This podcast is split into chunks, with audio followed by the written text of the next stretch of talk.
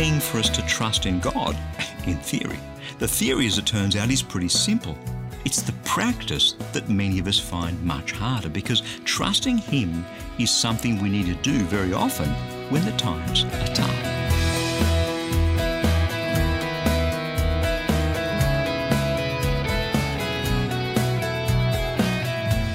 Hi, I'm Bernie Dimet, and thank you so much for joining me again on Christianity Works.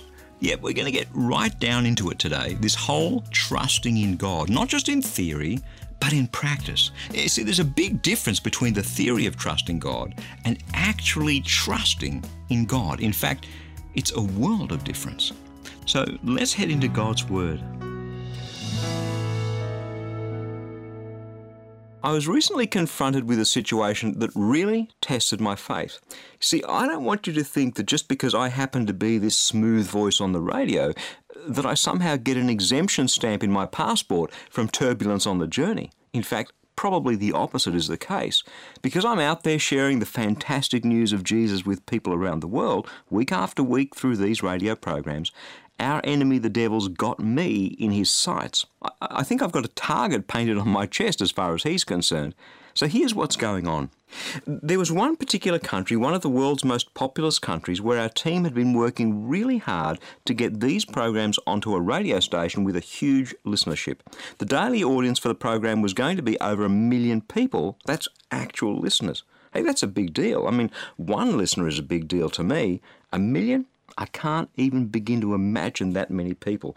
It's a big deal. We'd been working for two years on this project, including finding translators and a voice to record the messages in the local vernacular language. Quite an investment of time and effort and money. And then the day finally came when the radio network in question accepted the program and placed it in a prime time slot. Amazing stuff. We rejoiced, we gave thanks. Really, it had been a long road and so much was at stake. So many lives, so many people to hear the good news about Jesus. I mean, wow. But on the first day we were due to go to air, they told us, well, we can accept the program for the moment, but in a few weeks' time we're having a big review of all the externally provided radio programs and we don't know what that's going to mean. When our team in that country got in touch with me to tell me the news, they were gutted. And I can understand how they felt. All that effort, and, and now all of a sudden, the whole thing was up in the air again. It was devastating for them. What was going to happen? I'll share my reaction to that whole thing with you in a moment, but first, I want to go to what Isaiah has to say into situations just like that. Remember, if you've been able to join us these past few programs, you'll know that Israel has been in slavery in Babylon for 70 years, since about 586 or 587 BC, where we pick up their story. And God comes to them through his prophet Isaiah and brings them some really good news that he's about to set them free, that they are about to return to the promised land. Whoop, you'd think. But just like you and me, when everything's bleak, they struggle to digest the good news. You know what it's like when all your circumstances are screaming gloom and doom at you, it's really hard to believe that something good is actually going to happen. Even if you do believe in God, even if you have put your trust in Jesus, even if you've heard a million sermons about trusting God, when your Goliath comes stomping into your life with weapons of destruction pointed at you, yeah, believing that God is there to protect you, that God has a good plan for you, that is really, really hard. It was hard for Israel way back then. It's hard for you and me today, here and now. So here's what God has to say to his people through the prophet Isaiah. Have a listen. Isaiah chapter 52 and verse 12. For you shall not go out in haste, and you shall not go in flight, for the Lord will go before you, and the God of Israel will be your rear guard. You see, they were about to leave Babylon and their slavery behind. But how is that actually going to happen, they've been wondering.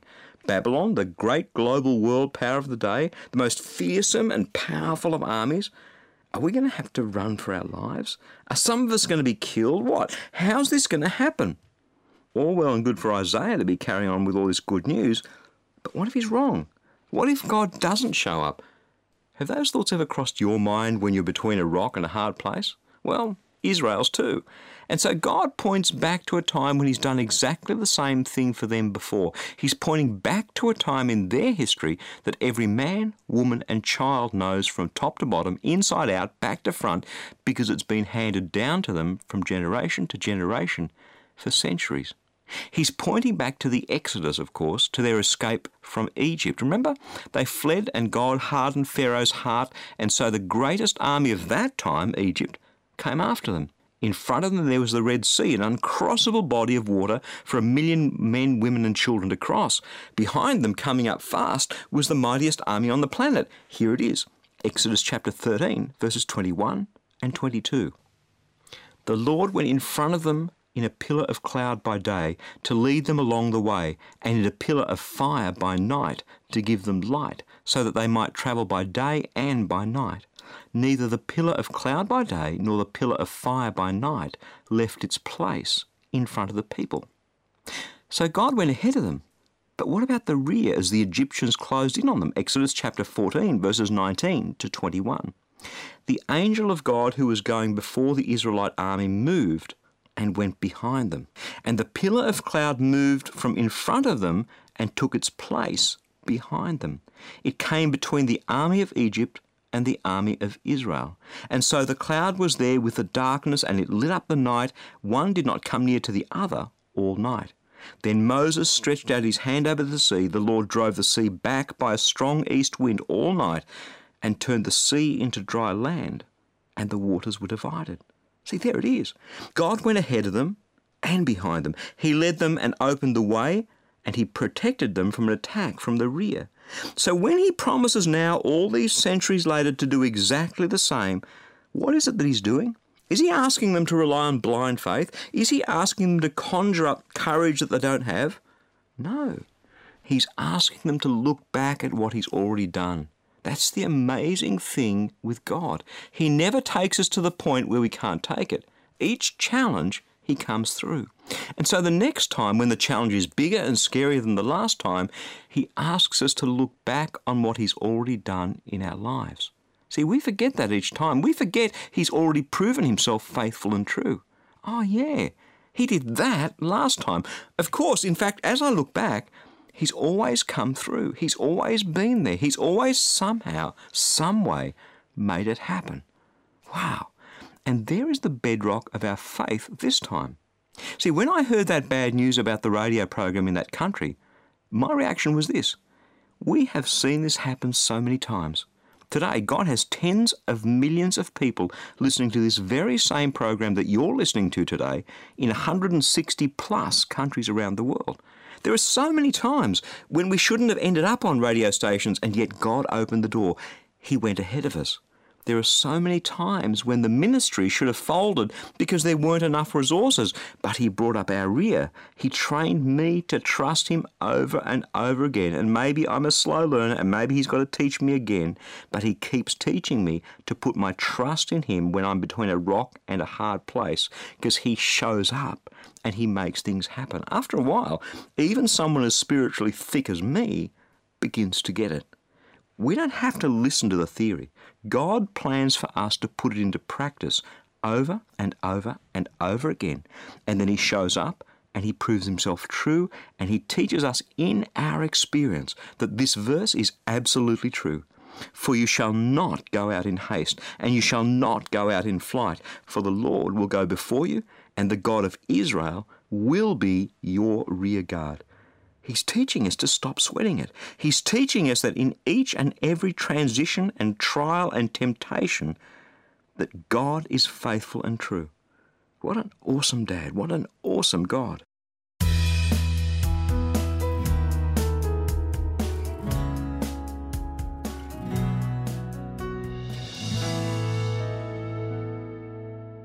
I would love to be able to tell you today that I have a secret that can take all the uncertainty and change and surprises out of your life's journey.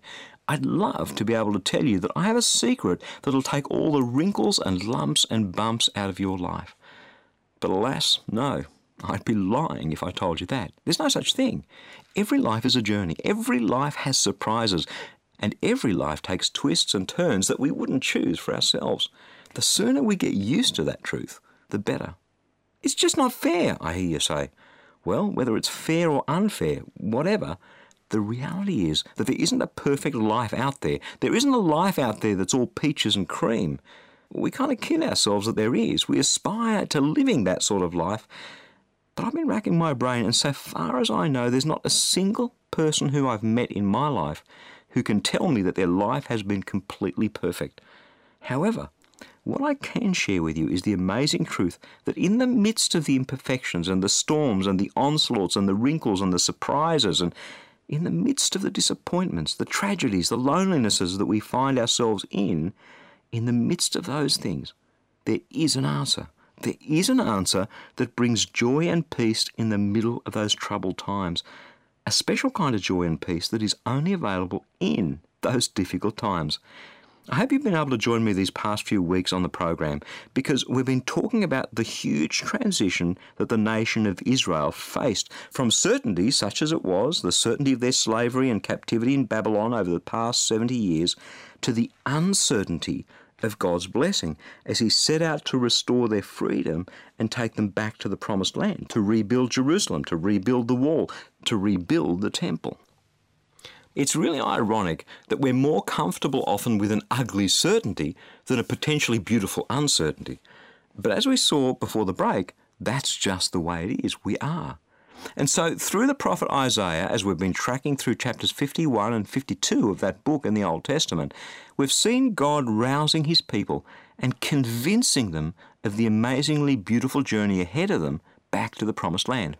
Isaiah chapter 52, verses 4 to 6, he says, Listen to me, my people, and give heed to me, my nation, for a teaching will go out from me, and my justice for a light to all the peoples. I will bring near my deliverance swiftly.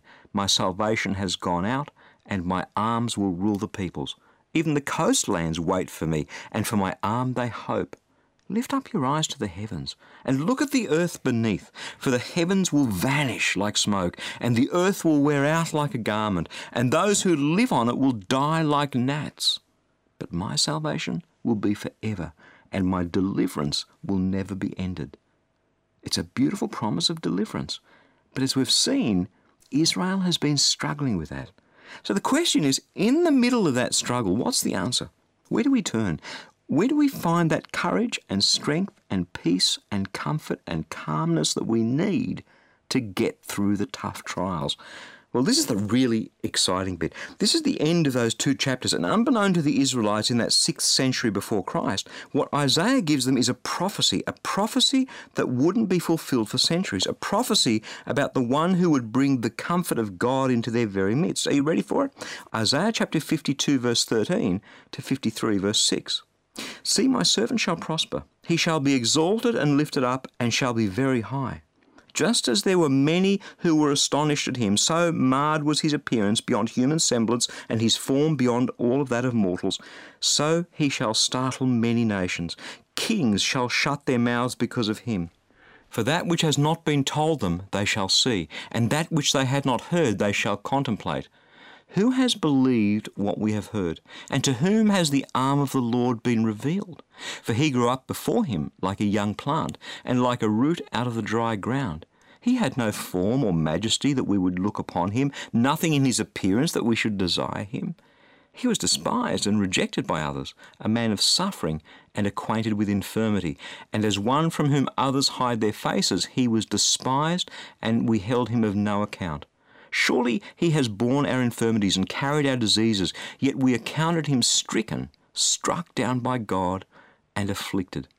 But he was wounded for our transgressions, crushed for our iniquities. Upon him was the punishment that made us whole, and by his bruises we are healed. All we like sheep have gone astray.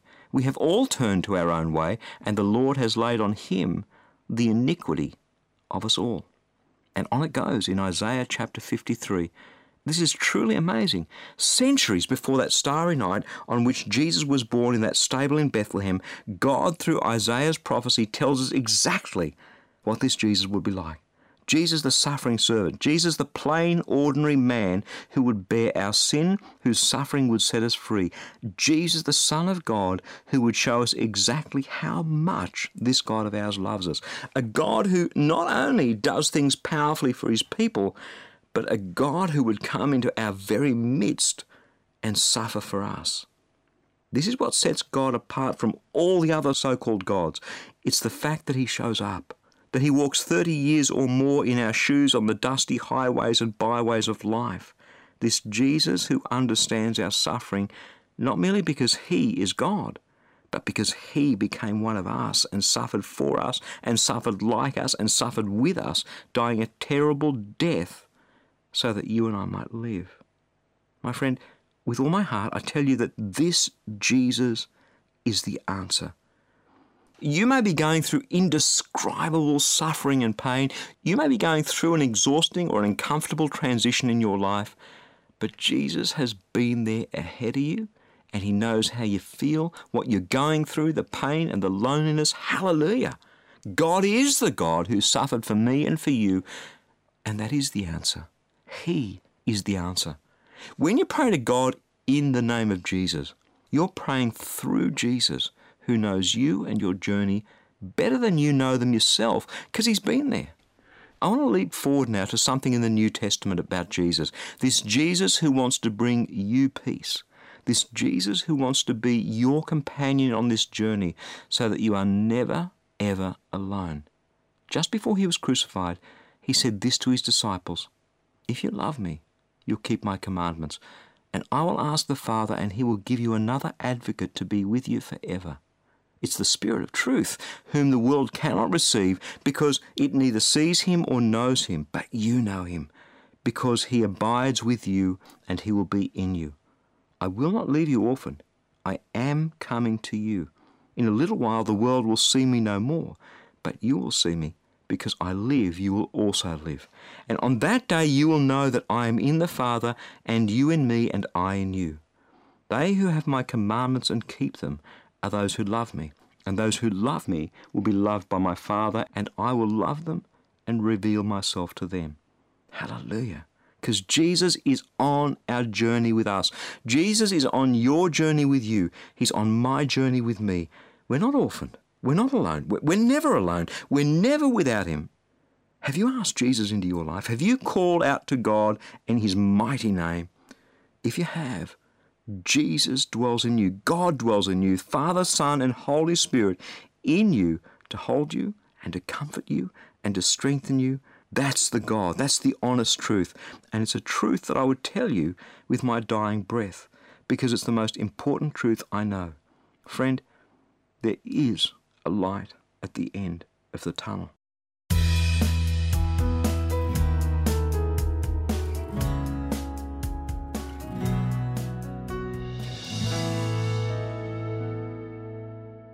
I was recently in a little place called Lincoln, Nebraska, in the USA, the home of the global media ministry Back to the Bible. The very same ministry that way back in 1957 planted Christianity Works in Australia. And I was over there on a weekend, so I wandered down to my favourite church in that town, the Lincoln City Church. And it turned out they had a visitor speaking at the church that morning. Her name was Bo Stern, mid 40s, great communicator. But what she spoke about was something that I just didn't expect. You see, everything had been going perfectly for her and for her husband Steve and their family. They were a family that served and honoured God. Steve, in particular, was a great man of faith as the head of the home, and he sought to honour God with all that he was. It was all going along swimmingly until the day Steve was diagnosed with motor neuron disease. And in an instant, Bo found herself out on a battlefield. She found herself out there in one of those places where she needed to learn how to trust God, not just in theory, but in practice.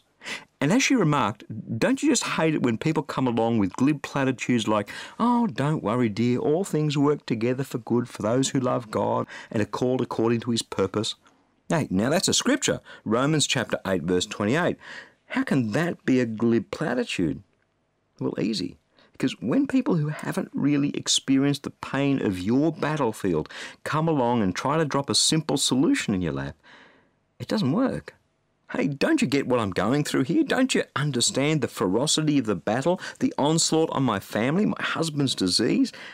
She's written a book about this journey, and it's called Beautiful Battlefields by Bo Stern. Definitely worth a read. You can buy it online. The central thesis, the big idea of this book, if you will, is this, and, and I quote from her book Some beautiful things can only be found in the hardest times. Can you turn that idea around in your mind for a bit and let its size and scope seep in? God is for us. He is for our growth, for our joy, for our success, our maturity, and He will use every struggle we face as the delivery agents for His most remarkable gifts. Our beautiful God has hidden beauty in the soil of our battlefield. He has placed treasure there that we simply would not be able to find in another more peaceful place. Before we faced this fight, I knew this in theory, but I hadn't experienced a fire hot enough to prove and refine it. Now I can say with great confidence, I own it. On good days and on bad, in war and in peace, in sickness and in health, I know in the deepest part of my heart that He is the God who brings beauty from battle. Beautiful Battlefields by Bo Stern. The power of what she's saying here lies in the fact that Bo is speaking it from her vantage point in the midst of a most terrible battle. No glib platitudes or shallow theories, just a real gritty, spirit breathed understanding that can only come from out there on the battlefield. In that book, she grapples with issues and shares insights that'll warm your heart and strengthen your soul and fill you with hope. And my point in sharing this with you is that I think sometimes when we're going through some transition in life from A to B, from comfortable to uncomfortable, from safe to unsafe, from certain to uncertain, we expect there to be an instant magic solution. We expect God to heal now, to provide now, to do whatever we want Him to do now. While all along He holds back because there are treasures hidden in the dirt out there on the battlefield. My friend, it's true on my battlefields and it's true on your battlefields. God has hidden treasures out there that you can only find because you're out on the battlefield. The treasure of knowing Him in the battle, the treasure of discovering His faithfulness under fire. And I would encourage anyone out there on their own personal battlefield, you on your battlefield, to start looking for those treasures. For they are treasures only available to you out on your battlefield. And when you discover them, they are truly, truly exquisite. My friend, God is with you on your journey. As he was with Israel, as he went ahead of them to lead the way and behind them to protect them, your God is traveling with you through your battle, doing exactly the same thing for you. And here's one thing for certain in years to come, when you look back at this battle, you'll be able to see how your God has proven himself to be faithful and true, because that's just who he is.